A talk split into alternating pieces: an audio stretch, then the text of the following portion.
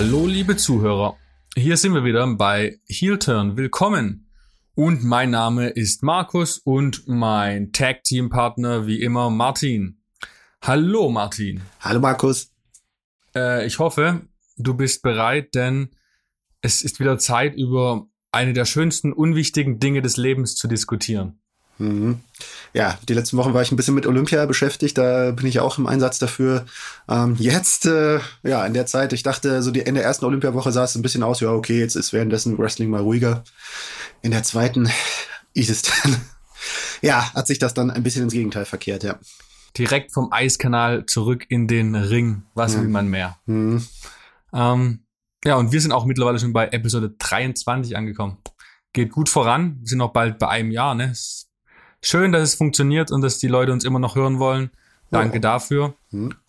Und wie immer, beziehungsweise wie meistens, gibt es eine Menge zu besprechen. Dashing, Texas, Road to WrestleMania, Revolution. Die Sendung ist pickepacke voll. Ja, Dashing, ne? Also wir fangen an mit Logan Paul. Genau, genau, richtig. Ähm, Themenkomplex 1, Logan Paul. Nee, also ist ein komplexes Thema mit dem Einsteigen. Dashing Cody Rhodes. Ein doch überraschender Abschied bei AEW, muss ich sagen. Als es dann announced wurde, hätte ich nicht mehr damit gerechnet unbedingt. Und nun die wohl bevorstehende Rückkehr zur WWE. Was halten wir davon? Was hältst, was hältst du davon? Was halte ich davon? Äh, Ladies first. Okay, leider ist unsere Frauenquote sehr gering. Äh, immer noch, ähm, ja. Okay, also fange ich mal an, ne? Gerne. Alter vor Schönheit. Richtig. Ja, genau, die Regel gibt's ja auch. Ähm, äh, genau, ja, Cody Rhodes, ne? Es ist natürlich, wenn man es wenn es gerade noch, äh, also betrachtet, äh, wie, die, wie, wie die anfängliche Nachricht, dass äh, Codys Vertrag ausgelaufen ist und äh, keine Verlängerung erzielt worden ist, aufgenommen wurde. Äh, selbst da, äh, vor dem Hintergrund ist eine Überraschung, weil letztlich war die Reaktion aller, fast aller, vieler auch äh, gut eingeweihter, so für wegen, naja, das wird ja trotzdem einfach auf eine Verlängerung hinauslaufen. Und allein schon, ich erinnere mich an den ursprünglichen Bericht, äh, den wir dazu veröffentlicht haben und äh, viele Reaktionen drunter so für wegen so, ach Gott, Tony und Cody worken uns alle, legen, legen uns rein und ihr deutschen Medien fallt, fallt voll drauf rein. Ja. ja, ja. hat sich etwas anders entwickelt.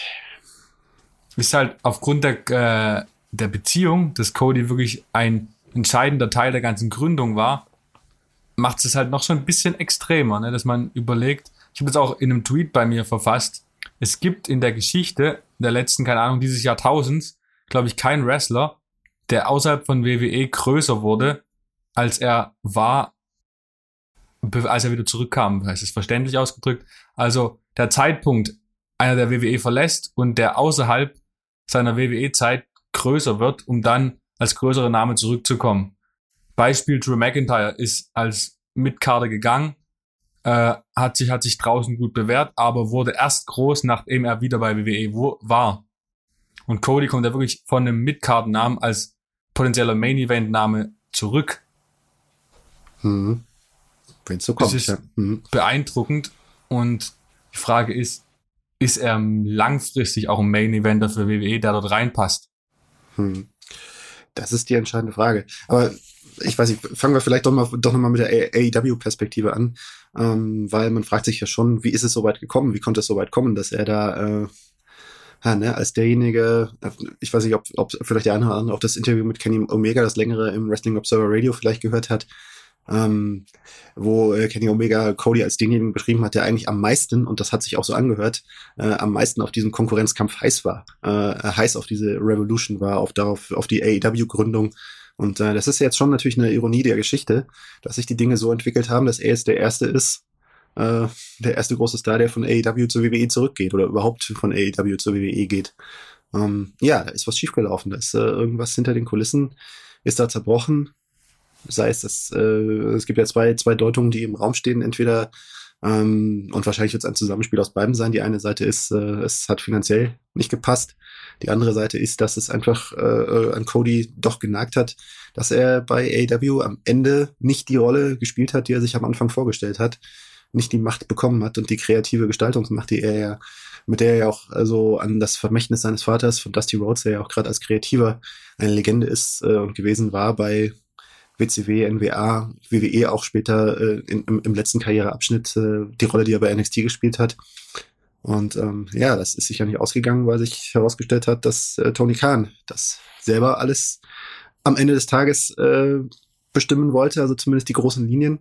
Und äh, Cody da doch eher der Erfüllungsgehilfe war, der seine Vision mit eingebracht hat. Aber ja, es hat sich ja generell anscheinend gezeigt, dass die Visionen unterschiedlich waren. Das war ja auch der O-Ton von Kenny Omega. Man hat die Visionen am Ende nebeneinander gelegt und es hat sich herausgestellt, die Visionen waren im Grunde genommen jeweils ganz andere. Bei Kenny, bei den Young Bucks, bei Cody, bei Tony Khan. Und äh, am Ende hat Tony Khan gesagt, naja, wir machen hier meine Vision. Und Cody hat, glaube ich, etwas mehr gewollt als das.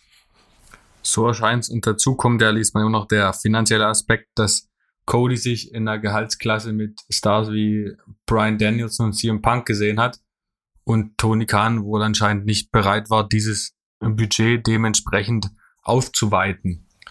Und mhm. dann ist eine Trennung natürlich nur folgerichtig, aber hat jetzt schon einen gewissen, das erste Mal, dass AEW wirklich eine Person äh, verliert, die wirklich Gewicht auch hat. Ich meine, er ist dreimaliger TNT-Champion. Ähm, mhm. Inwieweit muss man denn jetzt als AEW gehen und sagen, oh, jetzt haben wir wirklich einen hochklassigen Athleten verloren. Inwieweit schadet es uns das? Ist es wirklich ein Verlust für AEW? Ich meine, ich gehe darauf, ich komme darauf zu sprechen, weil wir dieses Thema schon mal vor einigen Ausgaben hatten. Da war ich der Meinung, dass Cody Rhodes nicht unbedingt der ähm, Player in AEW ist, weil er vom Stil her nicht so 100% da reinpasst. Du hast mir widersprochen, weil du meintest, dass gerade das Gegenteilige, was er auf die Matte bringt, so wichtig ist. Ist das noch mhm. aktuell oder ist das nicht jetzt schon äh, durch die Neuverpflichtung bisschen über den Haufen ge geworfen worden, dieses Argument? Naja, ähm, ich, ich sehe es schon so, dass, dass äh, Cody da halt was anderes reingebracht hat, was ja eigentlich auch gut zu der Vision von Tony Khan gepasst hat, der ja auch eigentlich eher aus der Oldschool-Ecke kommt äh, und großer ein Fan war auch von ähm, von Mid-South, von NWA, äh, von Crockett Promotions, das was eigentlich auch äh, das, das geistige Erbe des ursprünglichen NXT ja letztlich mitbestimmt hat. Da war äh, da hatte Cody eigentlich auch da gut reingepasst mit dem, was er da verkörpert hat, auch äh, mit seinem Hintergrund als Sohn von Dusty Rhodes. Ähm, und von daher, ja, es fehlt dann jetzt schon, es fehlt AEW das schon was. Aber das ist die eine Seite. Die andere Seite ist, ne, wenn man, wenn man das, was Cody gebracht hat, ins Verhältnis setzt zu dem, was jetzt andere Verpflichtungen eben nochmal reingebracht haben. Ne? Wenn so gefühlt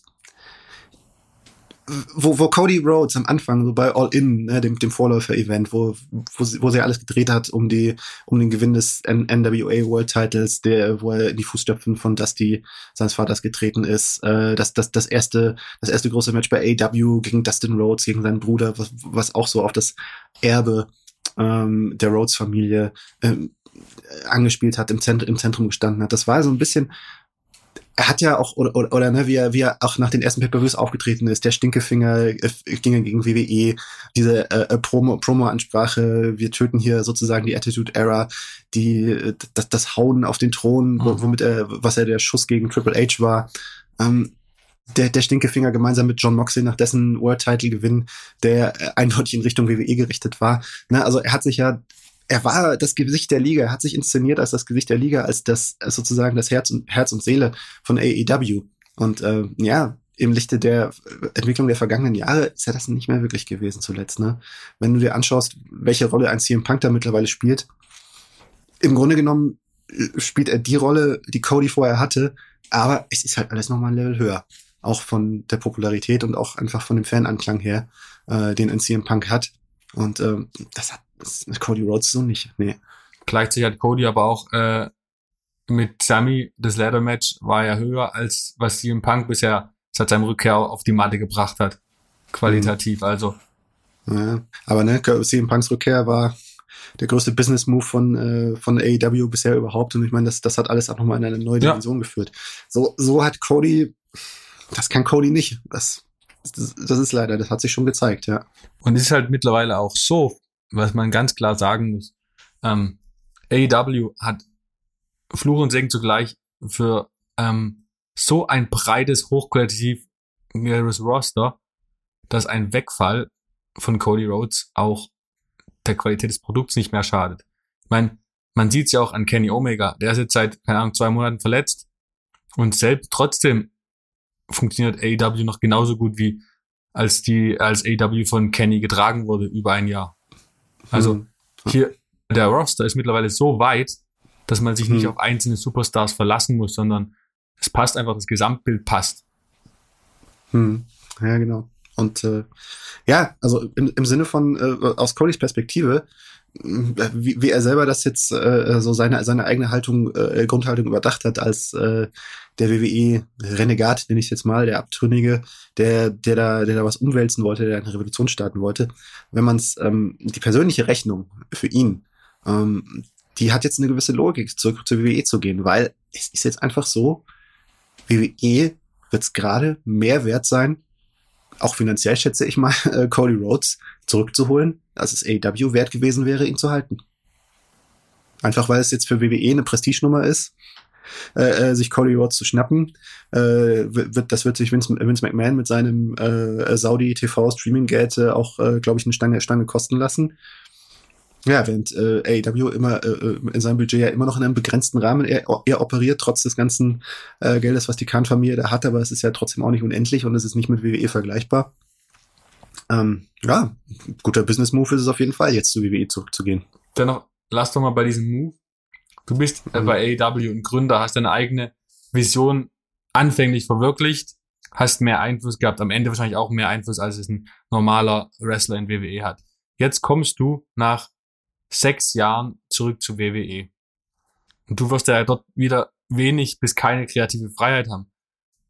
Wie, also ich stelle mir auch die Position für Cody, abgesehen vom finanziellen, sehr schwierig vor, sich jetzt wieder komplett da als äh, von einem höheren High-Ranking Angestellten zu einem normalen Wrestler zu werden, stelle ich mir schwierig vor. Hm.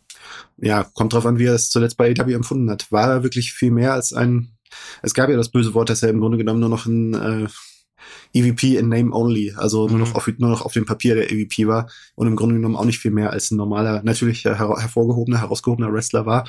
Und ähm, ja, prinzipiell steht ihm, glaube ich, schon äh, die Option offen bei WWE schon in eine ähnliche Rolle zu kommen, weil ein Daniel Bryan, ein Edge, da sieht man ja, die haben auch ihren Einfluss auf das kreative Geschehen.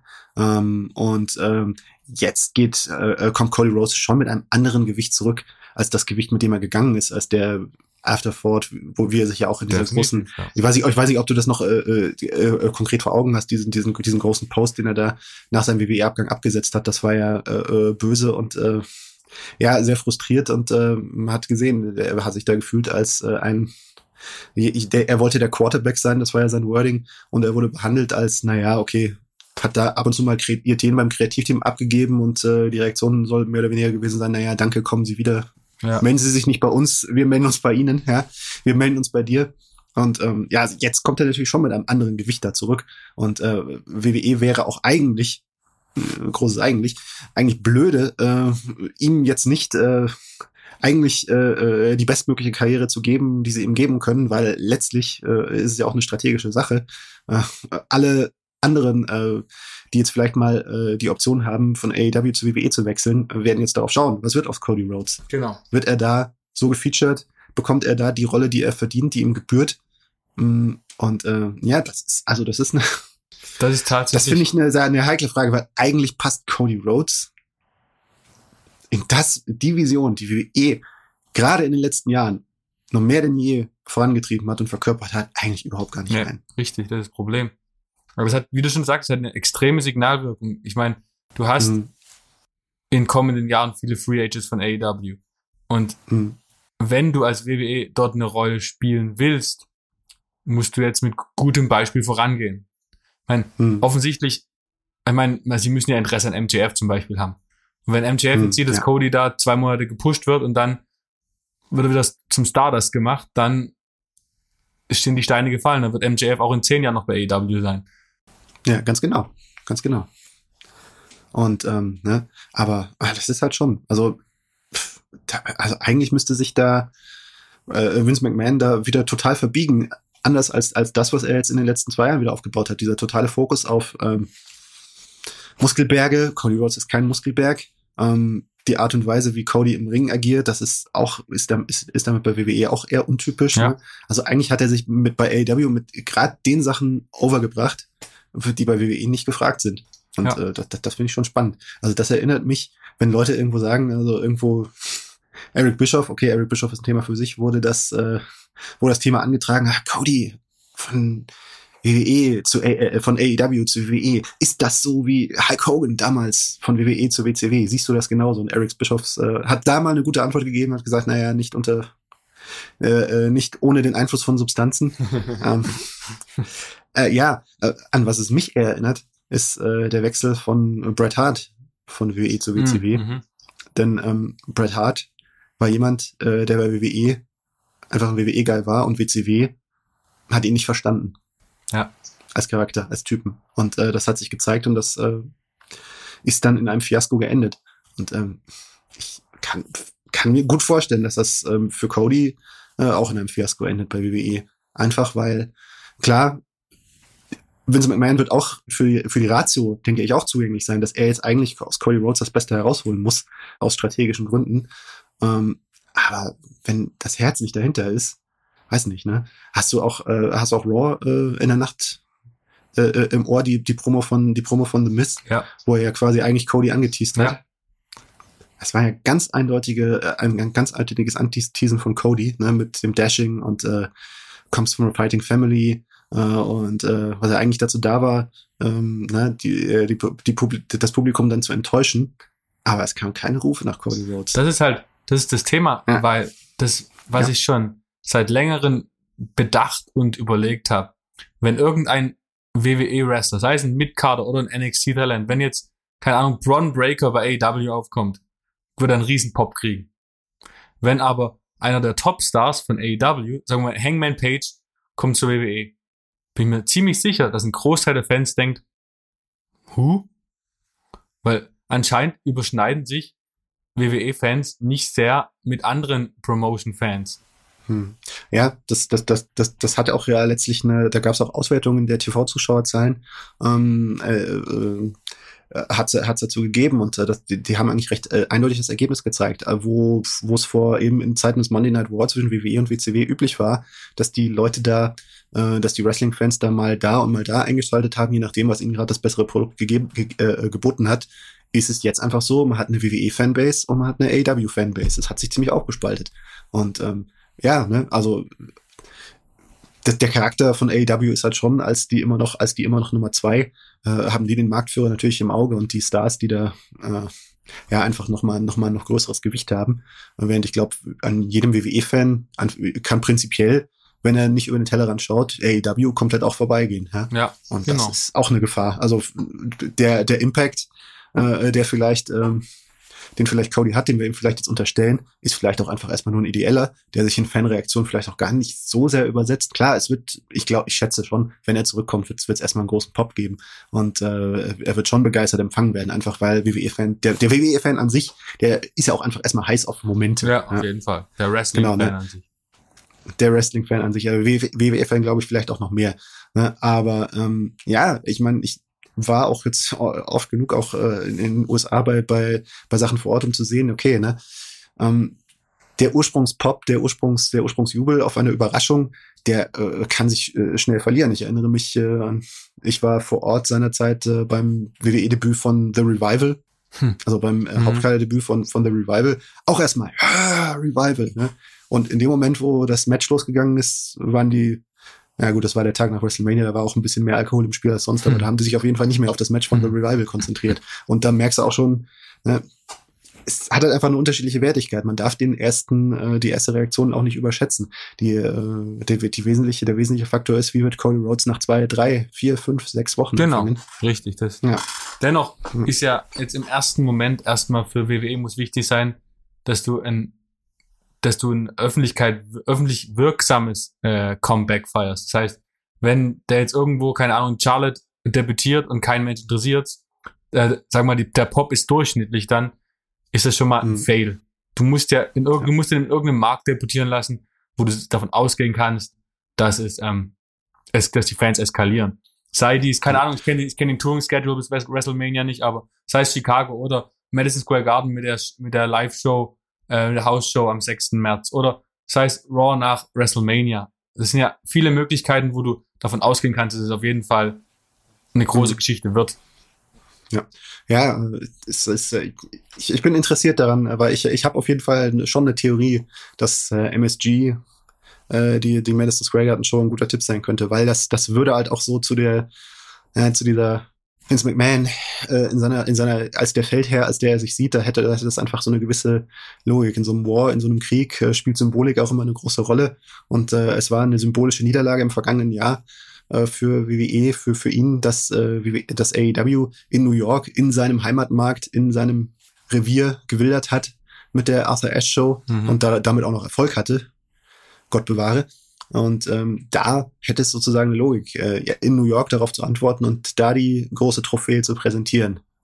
Das ist vielleicht dann für ihn aus seiner persönlichen Logik vielleicht sogar noch was Wichtigeres, als, als, ihn, im, als ihn im TV debütieren zu lassen.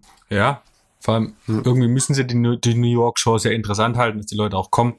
Weil ja, das ist ja auch eine Prestige. Genau. Ist, der Vorverkauf ist ja auch noch nicht so gut angelaufen. 50, 50 Prozent, glaube ich, bisher ausverkauft maximal. Also Genau. Obwohl Brock und Ronda schon angekündigt ja. sind, als die, die, als Leute, die jetzt nicht jedes Mal da sind. Ne? Genau. Und, äh, ja, da allein schon die, ich glaube, die Suggestion zumindest äh, wird man sich offen halten, um da die Tickets, äh, Ticketverkäufe ein bisschen hochzuhalten, ja.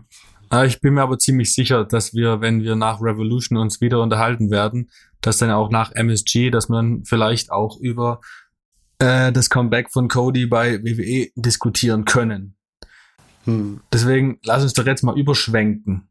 Ähm, wenn wir gerade bei Brock sind, dann lass uns doch mal zu Brock gehen. Brock Lesnar ist wieder WWE Champion. Ich habe mich schon in der letzten Folge ausgelassen darüber, über dieses Titel hin und her geschiebe. Das kann ich mir dieses Mal sparen, aber es regt mich wieder dermaßen auf. Ist natürlich jetzt auch, man weiß natürlich nicht, wie, wie wäre es ohne die Bobby Lashley Geschichte gewesen. Aber warum? Das ist eigentlich wieder die gleiche Frage, die ich bei, zum Royal Rumble mir gestellt habe und die ich dir jetzt wieder stelle. Warum dezimiert man den kompletten Roster, um Roman Reigns und äh, Brock Lesnar übermenschlich dazustehen, dastehen zu lassen? Ja, weil die Logik von Vince McMahon ist, dass das jetzt geboten ist. Mac, äh, Roman Reigns, Brock Lesnar, das ist, das ist das Match, das wie The Rock, wie The Rock versus John Cena über allem steht und was, was ihm das Business bringen wird. Gibt's auch an sich, äh, äh, gibt's dafür auch äh, schon Belege, dass das einfach Reigns versus Lesnar übermäßig zieht und einfach, äh, wenn man sich die Bewegungen rund um Day One angeschaut hat, was dieses, was die Andeutung, was das Match, zu dem es ja dann letztlich nicht gekommen ist, auch einfach, ähm, ja, ausgelöst hat an Traffic, an Google-Suchanfragen, was ich ja, was ja in der Regel ein guter Indikator ist dafür, wie das Interesse-Niveau tatsächlich ist. Ähm, ja, ich stimme dir da vollkommen zu. Aber warum muss man denn da komplett den, den restlichen Männer-Roster ad absurdum führen? Das ist die gute Frage. Äh, das, das, das, das, das muss man nicht tun. Äh, aber ja, ich, ich, ich schätze mal, ich, ich will jetzt mal versuchen, die WWE-Logik, die Vince McMahon, die unterstellte Vince McMahon-Logik zu erklären, äh, weil ich glaube, das ist genau sein Gedanke. Äh, um Brock Lesnar und Roman Reigns stark zu machen, muss man den halt da durchpflügen lassen, äh, muss man den halt da durchpflügen lassen und äh, ja, keine Ahnung, AJ Styles, dann, dann ist halt die Logik, ja, okay, wird AJ Styles halt gekillt, äh, das ähm, WrestleMania-Match gegen äh, Edge werden sich die Leute trotzdem angucken von AJ Styles, einfach äh, und äh, das ist der, den, den Preis bin ich bereit zu zahlen und äh, dafür, dass äh, diese, diese Brock versus Reigns, dass der Hype einfach ins Unermessliche geht. Dafür da äh, hat sich ja jetzt auch der Titelwechsel, der eigentlich so wie so wie es sich angedeutet hat in den vergangenen Wochen auch ohne die Kenntnis der Verletzung von von Bobby Lashley sich eigentlich ja. auch schon als die einzig das einzig logische der einzig logische Ausgang von No Escape da ähm, ja angedeutet hat. Dennoch ist es doch ähm, sinnlos, wenn du jetzt irgendwie ein bisschen über den Tellerrand hinausschaust. Du willst noch eine andere Karte stellen. Du meinst AJ, AJ Styles ist egal was vorgestern passiert, der wird gegen Edge antreten und ja, das passt, aber was machst du mit Leuten wie Seth Rollins, Austin Theory? Alle Leute, die dabei waren, sind ja jetzt irgendwie. Oder glaubst du, den WWE-Fan interessiert das gar nicht? Die gucken nur auf den, auf Brock Lesnar, was der für coole Sachen gemacht hat und vergessen, wen er dadurch zerstört hat. Ich glaube, es gibt einen Teil der WWE-Fans, die das nicht interessiert. Andere interessiert ähm, äh, definitiv, ja. Ähm, ja, das ist eine Frage, Frage der Gewichtung. Ich kann nicht, kann nicht für jeden sprechen. Ich finde es äh, auf jeden Fall hart und also für, für mich hat das auf jeden Fall eine Schlagseite, äh, Schlagseite wie, äh, wie einfach WE, ja, für die, ja, einfach alles den großen, den großen Momenten, den großen, den großen Auftritten da unterordnet, weil ähm, der Aufbau neuer Stars, der leidet schon drunter. Das, das sieht man, das sieht der man auch eindeutig. Mhm. Gerade wenn ich, also wenn man sich jetzt mal im, im, Vergleich zum vergangenen Jahr angeschaut hat, ne, wo steht ein, ich meine, Damien Priest, altersmäßig ist er nicht jung, aber er ist ja schon eigentlich ein Star, den äh, WWE hat schaffen wollen. Ja. Ist er einen Schritt weitergekommen seit der letzten WrestleMania? Nein, Titel. Im Endeffekt. er hat den Titel, aber, aber weißt du, ja, voll. findet man ihn mehr als Star, als man ihn vor einem Jahr empfunden hat, so der Durchschnittsfan. Das ist, an dem, an dem Durchschnittsfan kann doch im Grunde genommen diese ganze US-Title-Run bei Raw komplett vorbeigegangen sein. Absolut. Dem, dem Durchschnittsfan, der sich halt eher für eben Brock, ich schau, schau zu, wenn, ich bin gefesselt, wenn, wenn Brock da ist, wenn, wenn Reigns da ist, wenn Edge, äh, als, äh, den ich nostalgisch da ist, der sicherlich auch bei Stone Cold, da werden wir sicherlich auch noch drauf zu sprechen kommen, äh, sicherlich auch interessiert einschalten wird, ne? Ja, ne? Das ist aber ein hausgemachtes Problem. Man, gut, das ist auch wieder so ein Thema, was wir wieder wieder ansprechen, weil es halt echt das größte immer Problem ist. Du verlässt ja, dich genau, auf die vier, fünf, sechs großen Namen und die müssen es richten und der Rest mhm. wird halt immer wieder über die über den Tellerrand geschmissen, wenn man das so sagt. Keine Ahnung.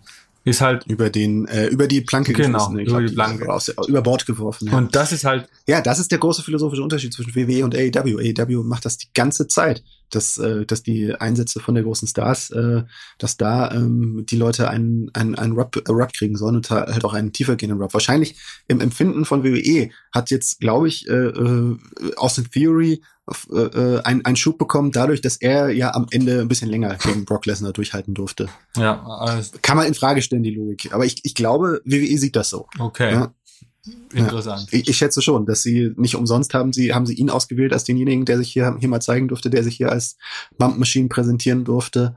Ähm, ja, aber äh, das ist, also das ist die WWE-Logik, die ich unterstelle. Meine persönliche Logik, wenn ich drauf schaue, ist, denke ich mir, ja, okay, hat, ist er halt ein bisschen länger, hat er ein bisschen länger gebraucht, bis er gekillt worden ist, aber deswegen ist er für mich jetzt noch nicht unbedingt weiter ein größerer Star geworden. Ich äh, stimme ich dir komplett zu. Als er vorher war. Das ist halt auch interessant, wenn du siehst, du hast bei WWE äh, potenzielle Titelträger, den du glaubhaft äh, verkaufen kannst, dass die einen Titel gewinnen.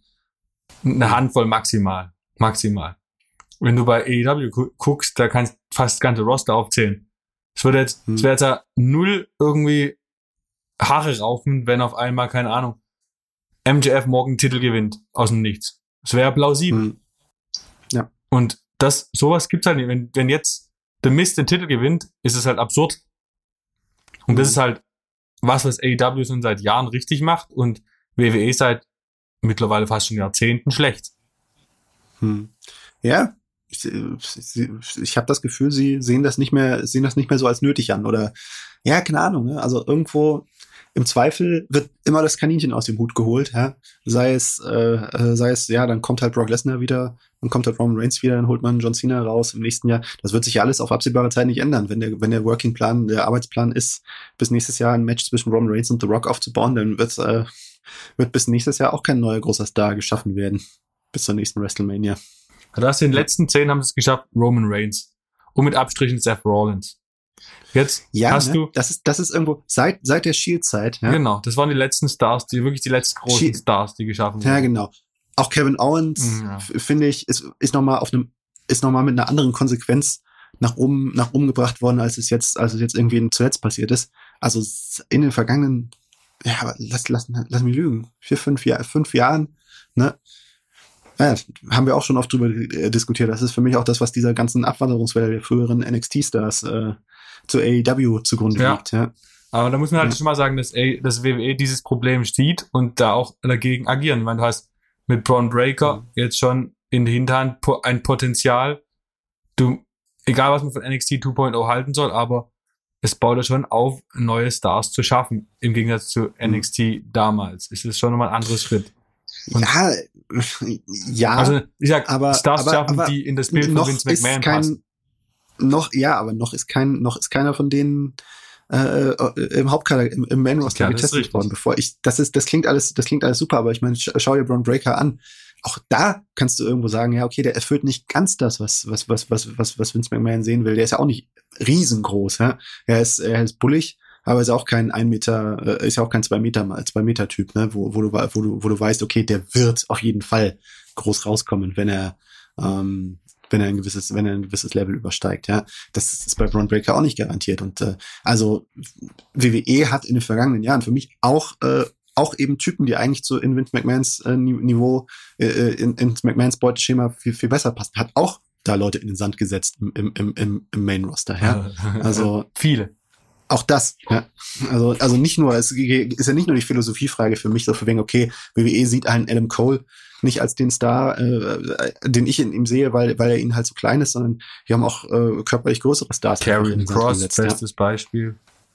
Ja, gut, ich meine, der ist im Vergleich zum WWE schon wieder eher nur mittelgroß, aber ja, keine Ahnung. Ne? Also ich meine, auch Lars Sullivan, gut, Sullivan, Lars Sullivan ist ein Thema für sich, die, die persönliche Nummer, die, die, die er einfach im Hintergrund hatte, aber auch schon bevor das so rausgebrochen ist, fand ich ihn jetzt nicht top gebuckt und äh, äh, als, als den äh, wenn man sich verglichen hat, was man aus dem eigentlich hätte machen wollen, ursprünglich mal, und wie er da dargestellt wurde im Main Roster, also das, das fand ich auch inkompetent eigentlich in, in, in vielerlei Hinsicht. Ja, also. ja oder an über Jahre lang merkwürdig gepuckter Mensch, der eigentlich auch das Potenzial hätte, äh, Triple H-Gebiete zu erreichen vom Standing, ist Bobby Roode.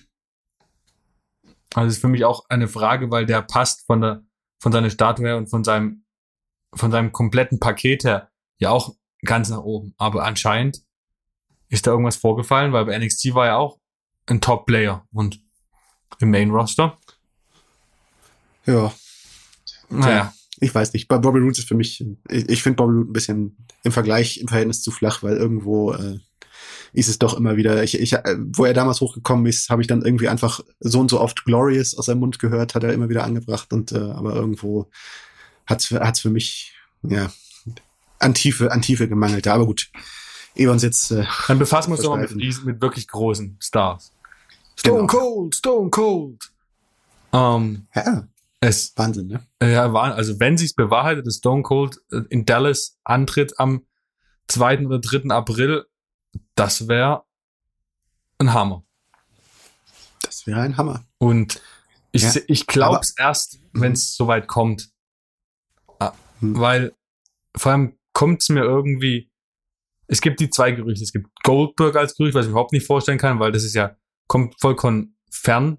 Gut, es gibt die Vorgeschichte, dennoch, äh, ich traue es WWE nicht zu, dass man zwei nicht mal Part-Time-Wrestler, sondern Once-a-Year-Wrestler gegeneinander stellt. Und die zweite mhm. Option, Kevin Owens, fände ich persönlich natürlich sehr, sehr großartig. Aber seit nach der Raw-Ausgabe jetzt kam es mir wieder so vor, als ob man da ein bisschen von der Texas-Geschichte wieder ein bisschen Abstand nehm, nimmt. Ja, weiß ich nicht. Ja, klar, wäre ein Hammer. Aber Stone Cold Steve Austin ist wie alt jetzt? 57? Um, ja, gleich keine Ahnung. In, in, in dem Radius. Hm, ja. Ja, ne? Also es ist natürlich erstmal groß. Aber ist es nachhaltig? Was, was, was, was, was, was, was verspricht man sich langfristig davon? Klar, cooler Moment. 80.000 80.000 Leute in Dallas, WrestleMania, wenn da das Glas wieder splittert und äh, äh Stone Cold Steve Austin in einem keine Ahnung, was das für ein Match wird. Kann das, wird das ein Zwei-Minuten-Match, in dem am Ende äh, wird der Kevin Owens gegoldbergt, ja. Äh, das, das, Wort, was sich mittlerweile etabliert hat, ne? Kriegt, kriegt, innerhalb von zwei Minuten Stunner, wird daraus, wird daraus versucht, äh, 10, 15 Minuten wieder was Längeres zu machen. Ähm, also das, das, das ist halt alles, das, also da, da steht und fällt für mich vieles an der Frage, so wegen, okay, was, was, was ist da überhaupt, was stellt man sich da überhaupt darunter vor? Ne? Ist das irgendwie so ein einmaliges oder zwei, drei, vier, fünfmaliges, wo ist, da, ist das so eine Abschiedstournee? Ist das so ein Match wie Shawn Michaels in Saudi-Arabien nochmal hingelegt hat, ja? Und äh, machst du einmal, dann hörst du nie wieder was von ihm. Mhm. Ja? Dann hat's keine, dann hat's im Grunde genommen, ja, was, was hat's dann für eine Bedeutung im Nachhinein? Ja. Was eine nette Sache, ne? Dann war das war das war dann wie so ein Promi-Auftritt bei WrestleMania. Das war dann wie Donald Trump bei WrestleMania. Okay. Ich glaube, so wird's, glaube ich auch. Hm. Ja, es, also man man man hört von von von Andrew Zarian, der ähm, spreche ich ihn richtig aus, ich weiß nicht. Zarian. Ähm, Zarian, genau, ähm, hat schon berichtet von Hoffnungen, dass man ihn so zu so einem Edge-Deal da äh, überreden kann. Oh. Die Frage, ich bin auch, ich bin immer so ja. gegen ein aus intensives Einsetzen von Legenden im Ring, gerade in dieser Altersklasse, weil hm. es tut ja, ja es, es tut ja dem Athleten, dem, dem Denkmal des Athleten vielleicht auch nicht so gut. Ich weiß auch nicht, ob Shawn Michaels Rückblick betrachtet so froh war, nochmal nach Saudi-Arabien geflogen zu sein. Das sind hm. Sachen, die hängen bleiben und ja, ne, das ist, das ist, äh, äh, guck mal, wenn man, wenn man sich, wenn man sich dran verändert, ne, so wegen, das, das, äh, das, das hat halt, das, das hat sowas von WCW Ende, Ende der 90er, ne, so wegen, wo dann immer, ja, okay, du konntest immer wieder Hulk Hogan, Sting und so weiter und so fort, Kevin Nash, kannst, kannst, kannst, kannst, kannst du alles immer wieder machen, kannst du alles immer wieder auspacken und erstmal, die Fans vor Ort, die werden nicht, die werden einen Hulk Hogan, äh, die haben einen Hulk Hogan auch nicht ausgebuht oder oder einen oder ein Sting oder ein Roddy Piper äh, im hohen im hohen Alter. Ne? Klar, wenn wenn die WWE-Fans erstmal gemeint, äh, erstmal begeistert sein, ja, und ähm, man wird das Gefühl haben, ja, großer Erfolg, tolle Sache. Aber irgendwann, also irgendwann ist echt der Punkt über der kritische Punkt überschritten, an dem du dir damit auch was verbaust einfach. Ja. ja. Jetzt ist der springende Punkt, den man sich als Fan fragen muss, wenn es zu hm. Stone Cold gegen Kevin Owens kommt, ist das dann nur ein Moment für den Moment oder zerrt oder bringt das Kevin Owens auch irgendwas, wenn er gegen Stone Cold verliert? Ich denke ja, mittlerweile eher. Und er wird, und er wird verlieren. Natürlich verliert er. Ja, es ist ja, ne, das ist nicht die Logik, wenn Leute irgendwie manchmal die Logik vielleicht drauf anlegen, so wegen so, ja, der junge Kevin Owens muss ja gegen den alten Kevin Owens, äh, muss ja gegen den alten Steve Austin gewinnen. Wird nicht. Das wird also. ja nicht die Logik von WWE sein, weil die Logik von WWE ist, WWE, die, die Marke, das sind wir. Die Marke ist WWE. Und Stone Cold Steve Austin ist derjenige, der die Marke verkörpert, während Kevin Owens halt, ja, besserer, besserer äh, Halbmain-Eventer ist, aber äh, in, in dem Fall einfach nur das Opferlamm sein wird. Das ja. ist eher eindeutig. Ja. Und die Frage ist halt, ja, nee, wird ihm nichts bringen. Genau, weil gar nichts. Was, was, was, was hat Santino Marella gebracht, äh, sich vor im Jahr 2007 von Stone Cold Steve Austin Stone Cold Stunner geben zu lassen? Ne? Was hat Revival gebracht, ja. sich bei, keine Ahnung, was war das, die 20. Geburtstagsfeier von Raw, sich von D-Generation ja. X äh, kaputt machen zu lassen. Auch nix. Also es ist wirklich, nee. man, das ist Moment, man denkt zurück, ah, Stone Cold ist da mal mhm. aufgetreten, es war cool. Gegen wen mhm. hat er eigentlich gekämpft? Keine Ahnung. Ja. Was hat Eric, was hat's Eric Rowan gebracht, äh, von, äh, dass der äh, bislang letzte Gegner von The Rock war? Auf, bei WrestleMania immerhin. Ne? Ja, Aber, ja. Ja. ja. Klar, ich, es wird nicht ganz so extrem sein im Fall von Kevin Owens, weil man wird ihm schon was geben. Aber äh, also da, da braucht man sich aus meiner Sicht keine Illusion zu machen, dass er das irgendwo äh, längerfristig voranbringt. Ja, ja ist richtig. Dann nochmal ein Faktor, den wir auch angucken müssen, sind ähm, die Frauendivision hat ja jetzt auch einige, hat sich auch ein bisschen in Gang gesetzt in den letzten Wochen. Ähm, Charlotte gegen Ronda und Becky again gegen Bianca Belair. Ähm, und dazu noch extrem viel Talent, was noch nicht gebuckt ist für WrestleMania.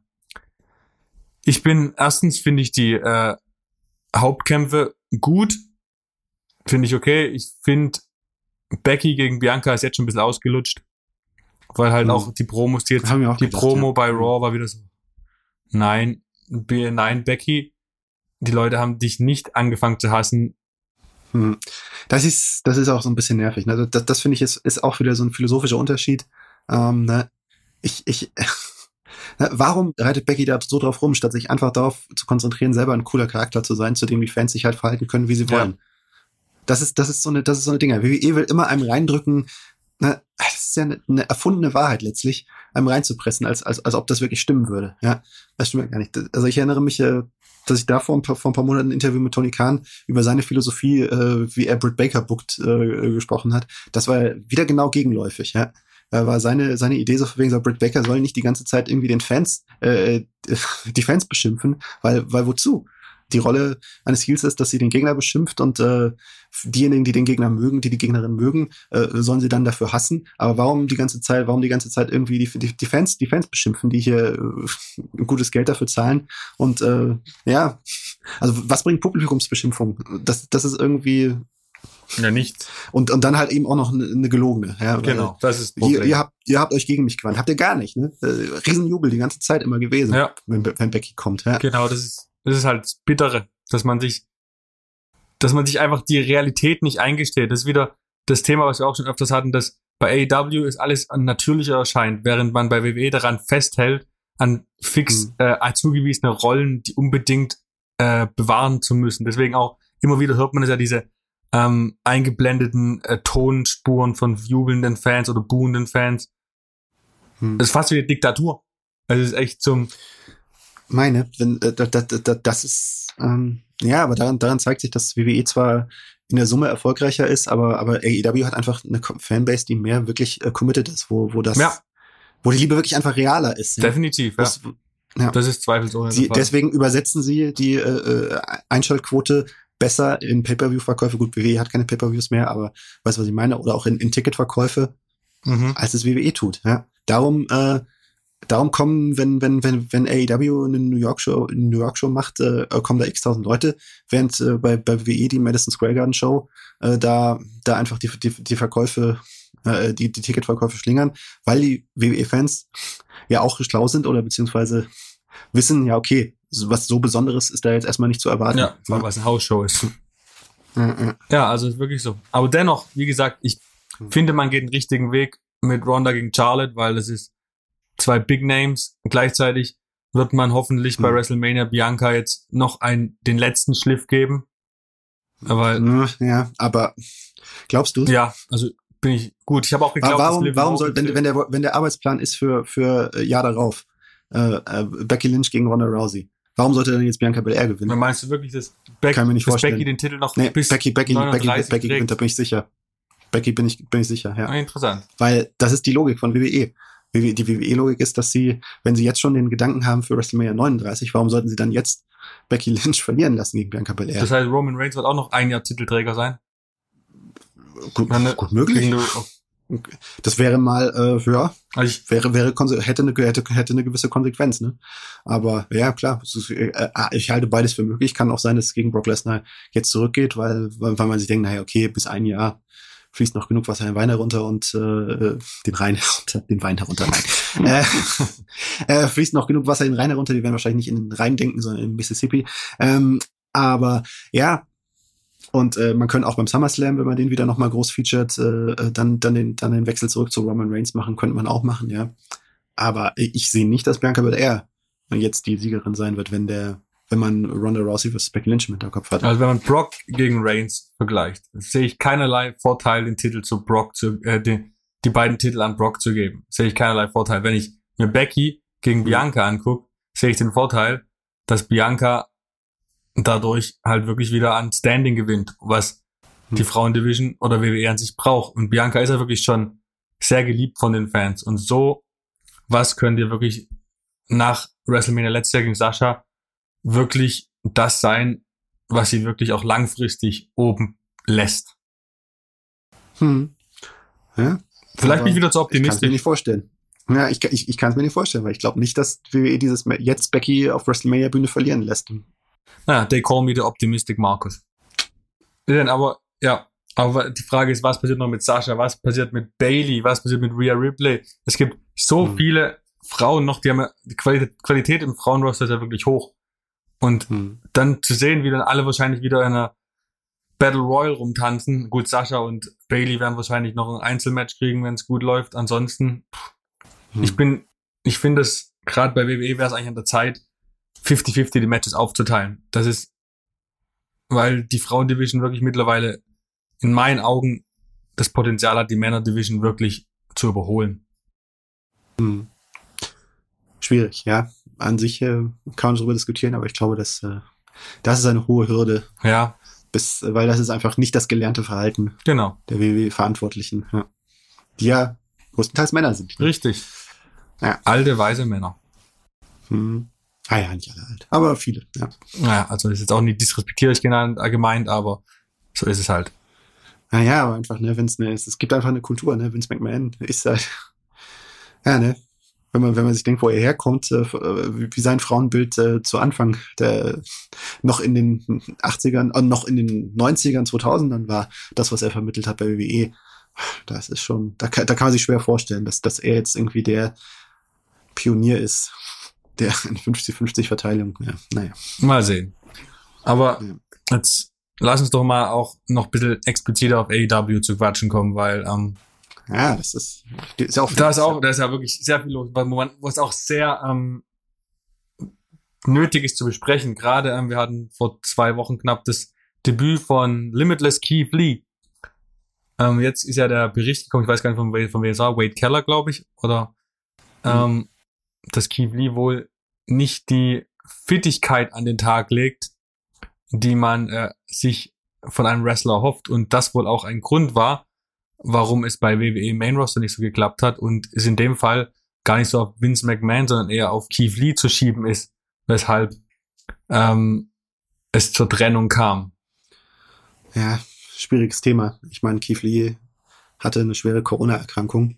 Ja. Und ähm, der hatte Herzprobleme und ähm, ja, das ist auf jeden Fall eine ernste Frage, ob das jetzt, äh, wie das hier äh, um, um Schuldverteilung oder so äh, möchte, möchte, möchte ich da, möchte ich da jetzt irgendwie bei dem Thema dann auch nicht, dann auch nicht irgendwie mich, mich auf diese Ebene begeben.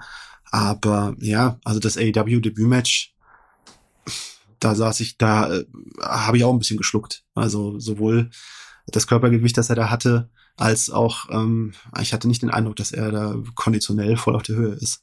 Und ähm, das ist die Frage. Ich hoffe, ähm, ich hoffe, das gibt sich, äh, wenn, wenn er da ein bisschen mehr, mehr im Training, wenn er da wieder ein bisschen mehr im Training ist. Ähm, weil wäre schade drum. Man hat gesehen, AW ist heiß auf ihn und AW, die AW Fanbase will ihn zu dem Star jubeln, äh, den er, äh, der er bei WWE nicht geworden ist. Ja, ist richtig. Aber es bleibt wirklich interessant zu sehen. Und das aber, was ich an der ganzen, an diesem Report so interessant fand, war das mal aus einer anderen Perspektive zu sehen. Weil es wird ja immer sehr einseitig in der Hinsicht berichtet, aber dass auch noch andere Faktoren reinspielen, reinspielen können, war auf jeden Fall mal interessant zu sehen. Ich hoffe, dass es nichts mit irgendwelchen gesundheitlichen Problemen zu tun hat, sondern einfach hoffe ich, dass es irgendwas Faulheit, Faulheit ist oder sonst was, dass er es in den Griff kriegt und dann zu seinem, sein Potenzial vollkommen ausnutzen kann. Das wäre für alle Wrestling-Fans ein Wohltun. Ja, aber ja, meine, es ist, äh, also das Gewicht, was er da auf die Waage gebracht hat, das ist halt irgendwo, es ist äh, ungesund, ja. ja. Und äh, das ist, das ist, das ist wirklich eine, jetzt, jetzt die große, große Frage, die sich stellt. Ne? Also ich meine, der ist auf eine gewisse Art und Weise durch einen gewissen Stil populär geworden. Und äh, ja, er ist jetzt 37 auch mittlerweile, kann er diesen Stil noch gehen? Kann er, kann er das noch gehen, ohne dass er, ohne dass er sich selber, selber zerschindet, ja? Und das ist, also das ist, ja, finde find ich schwierig. Ich bin kein Mediziner und äh, bin kein, bin jetzt auch, bin jetzt auch kein Fitnessexperte. Aber ähm, ja, so wie er da aufgetreten ist, jetzt bei, so wie bei AW angekommen ist, äh, habe ich nicht das Gefühl, dass das äh, langfristig gut gehen kann. Es, er wird wahrscheinlich sich ein gewisses äh, Maß von seinem Gewicht abtrainieren müssen. Und wenn das so funktioniert, bleibt die, bleibt die, bleibt die offene Frage, ob er dann noch die Faszination äh, ausübt in seinem Alter, die er in jüngeren Jahren da ausgeübt hat und die ihn eben zu diesem Phänomen gemacht hat. Ähm, das ja alles, ja, da müssen, müssen, müssen gewisse Faktoren zusammenkommen und ähm, ja, das ist, muss man sehen langfristig, wie sich das entwickelt. Ja. Aber dann lass doch nochmal ganz kurz auch, ähm, wo Keith Lee hoffentlich ein Teil von sein wird, auf äh, Revolution am 9. März, glaube ich, zu sprechen. Es sind, glaube ich, bisher fünf Matches äh, angekündigt. Und ich sag nur, Holy moly. Also was eine Card. Mal wieder. Ja, mal wieder und vor allem, puh, also es ist echt, also klar, ich CM Punk gegen MJF, ich gehe nicht ganz d'accord mit dem, was sie in Chicago gemacht haben, fand ich jetzt nicht so berauschend. Ähm, dennoch hoffe ich, dass auch hier wieder das MJF als Sieger hervorgehen wird, weil das hat man damals, finde ich, schon bei der äh, Pinnacle gegen äh, Inner Circle Fade ein bisschen am Ende ein bisschen verhunzt, dass man quasi dann doch den Sieg zur Jericho-Seite gegeben hat. Ich hoffe, dass man jetzt hier das ganz klar oder auch gecheatet an MJF geben wird. Hm. Siehst du es anders? Bringt bringt's dann wirklich was gecheatet? Ja, bringt dir, deswegen, hm. deswegen ja, das hast recht. Deswegen war ich auch so unzufrieden mit dem Chicago-Ding. Also es war jetzt ja, es wurde immer als starmachend beschrieben, auch von vielen Experten und, aber so habe ich es am Ende nie gefühlt. Es war halt typisch. Es war WWE healig. Ja. Ja, klar. Aber andererseits, ne, MJF als Charakter steht ja natürlich schon, ist eher der WWE-Philosophie näher als jetzt anders gebuckte Charaktere wären. Von daher ich habe nicht so das Problem damit. Ähm, der wesentliche Punktfaktor ist für mich, wie einfach diese, äh, wie einfach MJF durch dieses ganze Zusammenspiel an sich. Und ich meine, das ist ja jetzt auch wirklich ein konsequentes und längerfristiges Zusammenspiel, als jetzt irgendwie, ja, okay, er hat sich mal stand mal fünf Minuten mit Brock Lesnar im Ring und äh, hat ein bisschen länger gebraucht als alle anderen, um sich verprügeln zu lassen. Das ist ja wirklich Absolut. eine nachhaltige Entwicklung. Die Definitiv, ja. Ähm, und ähm, ja, das, das, ist für, das ist für mich der wesentliche Punkt.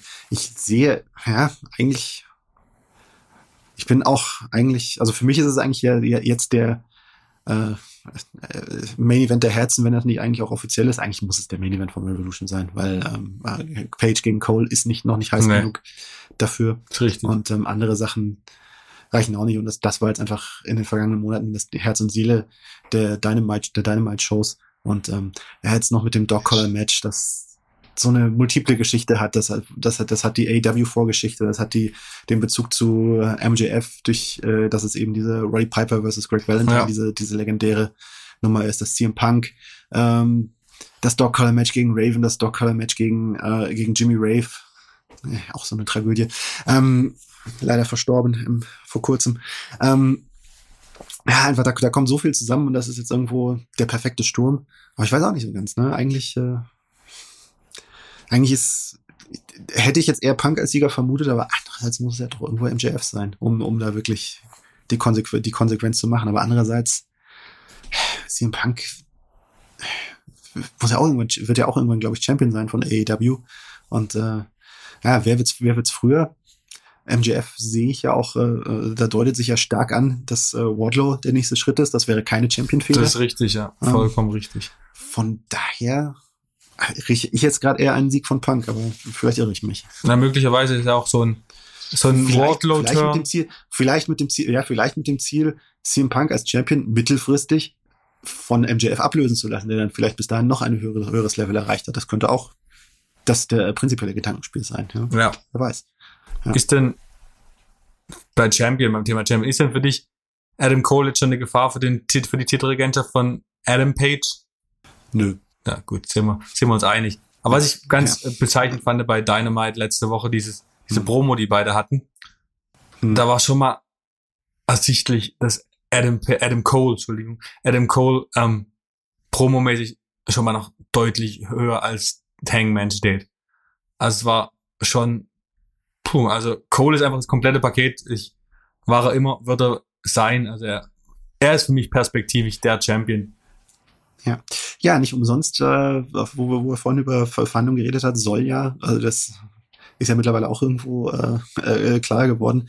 Das Wording von Dave Meltzer zu dem Thema war, dass äh, WWE Adam Cole ein Angebot gemacht hat und AEW dieses Angebot in wortwörtlich lächerlicher Manier überboten hat. da wird sich AEW was dabei gedacht ja, haben. Ja. Vielleicht nicht ganz ja. unklug. Ja, ja. Also ja, ne, ich, ich sehe Adam, äh, Adam Cole mittelfristig, sobald er diese sich andeutende Mega-Fehde, Mega Bullet Club Fehde mit Kenny Omega und äh, unter Beteiligung aller aller derjenigen, die damit verbunden sind, sobald er das hinter sich hat, dann hat er wirklich die Rakete auf seinem Rücken, um da dann ganz oben anzugreifen. Jetzt hat er es noch nicht. Richtig. Jetzt ist das ein Zwischenspiel. Ja. Und vielleicht ist diese eine Fehde sogar noch jetzt im Moment sogar wichtiger als die Titelfehde. Hm. Weil, ja, genau. Deswegen. Das ist ein passender, passender, äh, jetzt im Moment passt es, die, die beiden gegenüber zu stellen, die haben, eine, die haben eine Geschichte. Und wenn Adam Cole äh, im Champion-Titelrennen irgendwann ist, dann ist Hangman Page vielleicht auch schon längst nicht mehr Champion. Gut möglich, ja. Von daher ist es jetzt vielleicht einfach eine Sache, die man jetzt sinnvoll abhaken kann. Ja. Ah, ja. Vor allem validiert dann halt auch mal schön äh, Hangmans Titelrun, wenn er jetzt Adam Cole schlägt.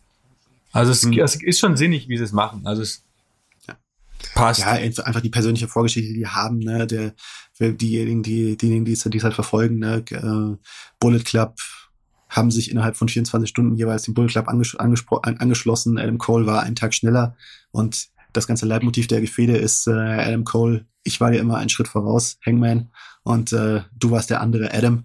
Ja, und äh, ja, da ist es natürlich auch das logische Ende, dass Hangman Page jetzt zurückschlägt als derjenige, der im Moment im Fokus steht bei AEW. Ja. Jetzt bleiben wir mal beim Bullet Club, weil jetzt sind die Themen, die auch noch andere Promotions aber mit in den, in den in das Spotlight rücken, ist ja gerade wirklich eine verrückte Situation. Von, aus der lustigste, lustigerweise der Ur, die Ursprungspromotion von Bullet Club gerade am wenigsten profitiert. Du hast ja quasi das wirklich äh, traurige Debüt von Jay White bei AEW. Fand ich jetzt schon äh, dem Namen nicht so gerecht werdend. Obwohl die Fans auch nicht so auf ihn reagiert haben, wie ich es mir vorgestellt habe. Wenn man es vergleicht mit Minoru Suzuki und äh, Satoshi Kojima letztes Jahr, da sind die Fans ja wirklich ausgerastet, warum auch immer die, der, die so bekannt sind. Aber Jay White hat jetzt mhm. ja wirklich nicht die Reaktion ausgelöst, die ich mir dachte, die er auslösen würde. Ja, es ist, äh, ich glaube, er ist einfach auch nicht, also das ist einfach nicht so weit. Ich glaube einfach, die Perspektive ist eine andere. Wenn so Minoru Suzuki ein japanischer Mythos, ne? Ja. Der kommt da ja in eine fremde Umgebung, während halt ja, Jay White doch eher so dieses Anglo den angloamerikanischen Faktor hat und der dann gar nicht so heraussticht im Vergleich eben Jay White ist so amerikanische Liga kommt. Ich, er, er kommt aus Neuseeland, ich weiß, aber er ist ja auch, er, man merkt ja auch in seinem ganzen Stil ist er auch mehr geprägt von äh, vom, vom, von, von, vom ja, englischsprachigen ja. Kulturraum auch, ja, und äh, auch, auch von der englischsprachigen Wrestling-Kultur. Und ähm, ja, sticht da wahrscheinlich gar nicht so, gar nicht so sehr heraus. Jetzt, jetzt noch nicht. Ich glaube, wenn er mal wenn NJPW mal wieder ein bisschen offener ist und äh, er da seine Chance hat, seine Big Matches, seine Karriere da mehr abzurunden. Obwohl das, das jetzt reden wir auch ja. von was ganz anderem, ja, aber. Aber ist gerade schon wieder komisch, weil die äh, Quarantänezeit ist immer ab März auf drei Tage verringert. Will Osprey hm. fliegt zurück, Tamatonga fliegt zurück, Tangaloa fliegt zurück für den New Japan Cup. Jay White hm. bleibt in den USA. Also ich hm. verstehe, ich, ich weiß nicht, ob die Jay White absichtlich da behalten, um New Japan Strong zu pushen oder ob da wirklich was in Argen liegt. Ich weiß es nicht. Also ist gerade irgendwie mhm. wunderlich, weil letztes, Anfang letztes Jahr war Jay White das auf dem, auf dem Sprung zur Nummer eins in New Japan. Und der ja, wurde genau, einfach von Will Osprey übersprungen. Mhm. Also ist interessant. Aber wir wollten eigentlich über Bullet Club reden, weil ja. Jay White kommt zu AW, hängt sich in die, zu den Bugs und zu Cole. Die Bugs wissen nicht davon, dass Jay White kommt, nur Adam Cole weiß es. Dann hast gleichzeitig bei Impact ähm, turned Jay White, Anführer von Bullet Club, gegen die Gründung, gegen Gründungsmitglied Tamatonga und sein Partner Tangaloa und schmeißt die quasi als Bullet Club raus. Gleichzeitig in Japan hast du mit äh, Evil, der sich auch als Anführer von Bullet Club sieht und die Untergruppierung vom Bullet Club äh, House of Torture gegründet hat. Also es ist gerade maximal undurchsichtig und ich weiß nicht, ob da einfach jeder gerade seinen eigenen Plan hat oder ob da ein Masterplan zwischen allen dreien Promotions entsteht. Hm.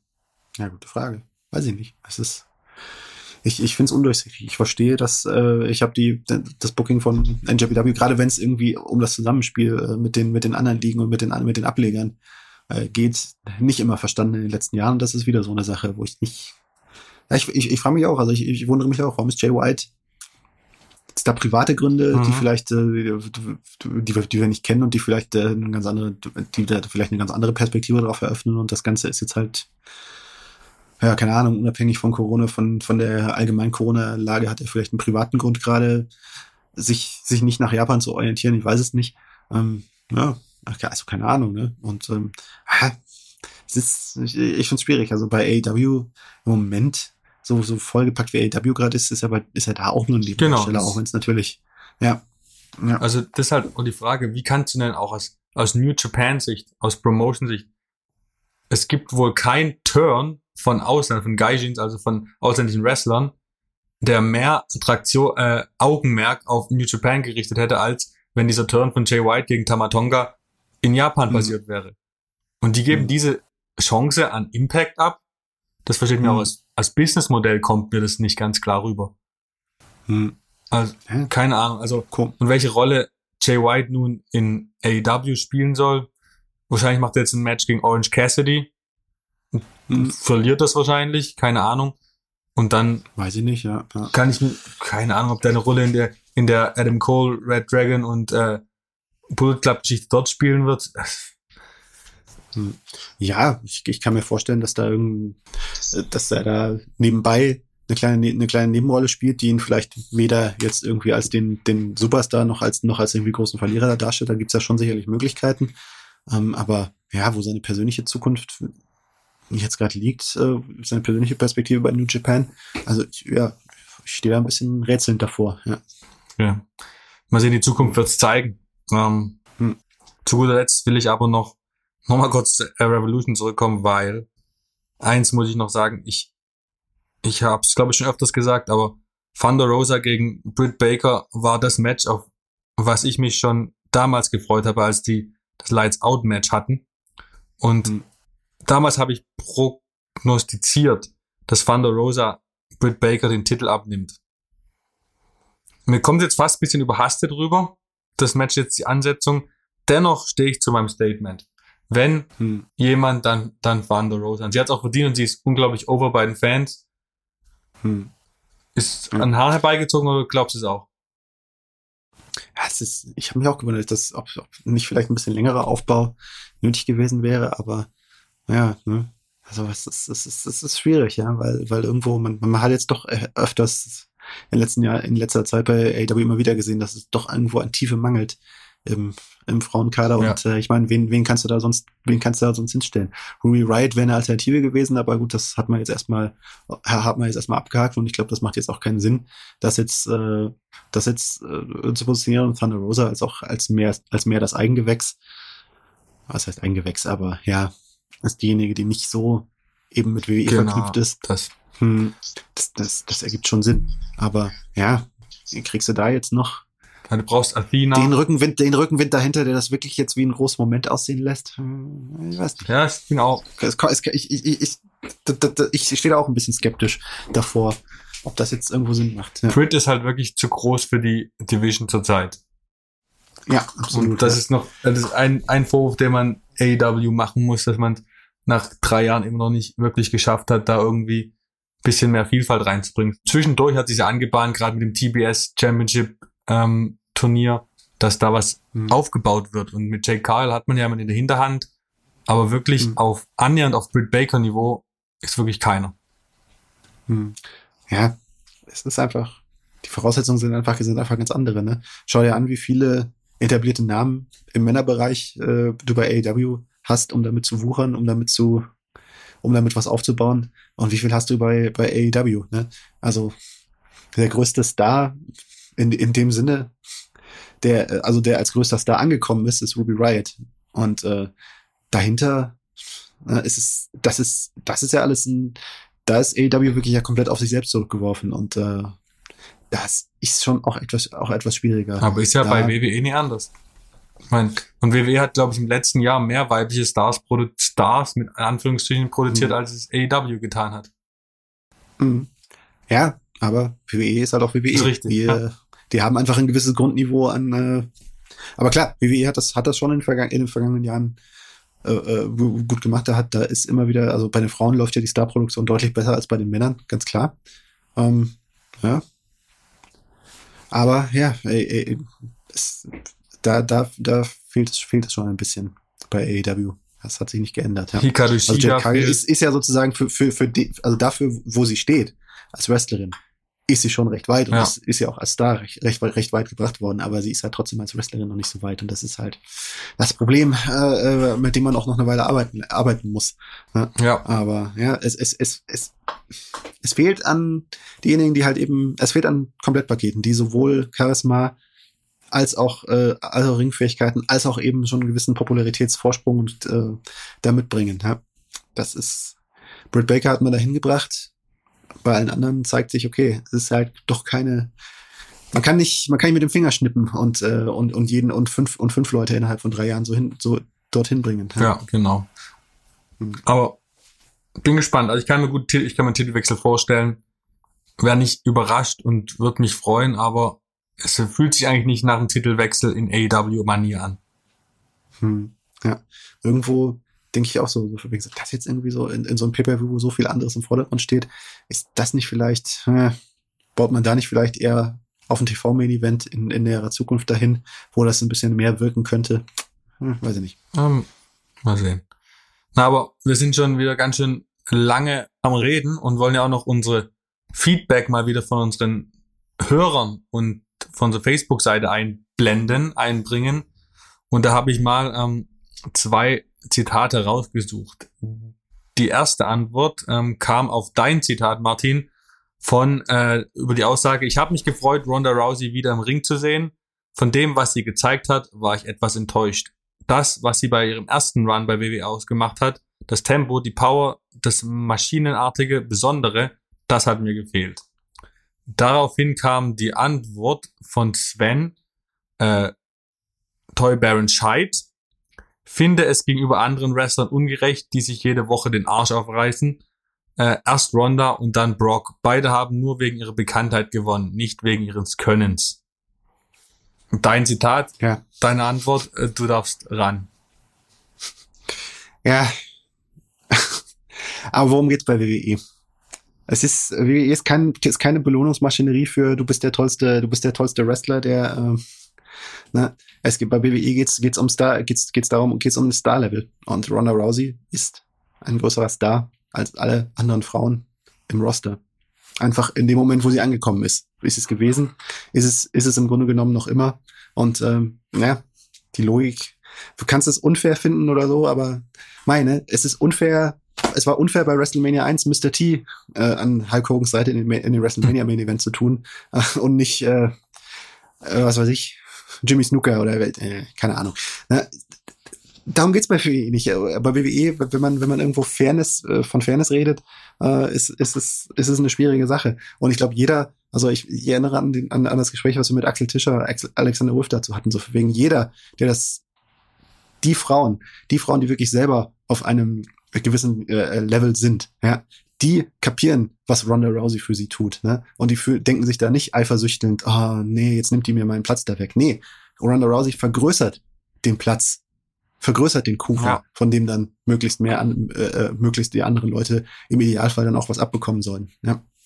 Vor allem ist auch, äh, ich habe auch ein, ein Zitat vom Alex Tischer bzw. Alexander Wolf äh, im Hinterkopf gehabt, ein anderes, weil er Ja. meinte ja, Ja. auch in diesem Interview, dass für ihn Brock Lesnar der beste Wrestler der Welt ist. Eben genau, weil er diesen Status erlangt hat, dass er machen kann, was er will, dass er so viel machen kann, wie er will und extrem viel Geld Mhm. dafür kriegt. Und deswegen hat er sich auch diesen, ob man es mag oder nicht, aufgrund seiner Popularität hat er sich dieses, diesen Sieg und diesen Standing erarbeitet und verdient.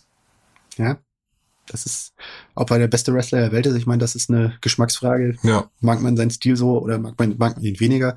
Das ist, äh, ich glaube auch, auch, auch Wa- Walter, Walter, wenn ich, wenn ich äh, Gunther, entschuldige, äh, hat, hat glaube ich auch in, in, im Sport 1 Interview, das nicht ich geführt habe seinerzeit, aber äh, hat glaube ich auch gesagt, dass äh, Brock Lesnar für ihn der beste Wrestler der Welt ist. Also ähm, ja, diejenigen, die immer sagen, oh, Brock Lesnar, der kann doch nix und äh, diejenigen, also die, der interne Blick der Wrestler auf ihn, also derjenigen, die auch äh, qualifiziert sind, ähm, ist ein anderer. Aber ich will noch kurz äh, sagen, dass ich auch nicht groß angetan bin, dass er ständig Titel gewinnt.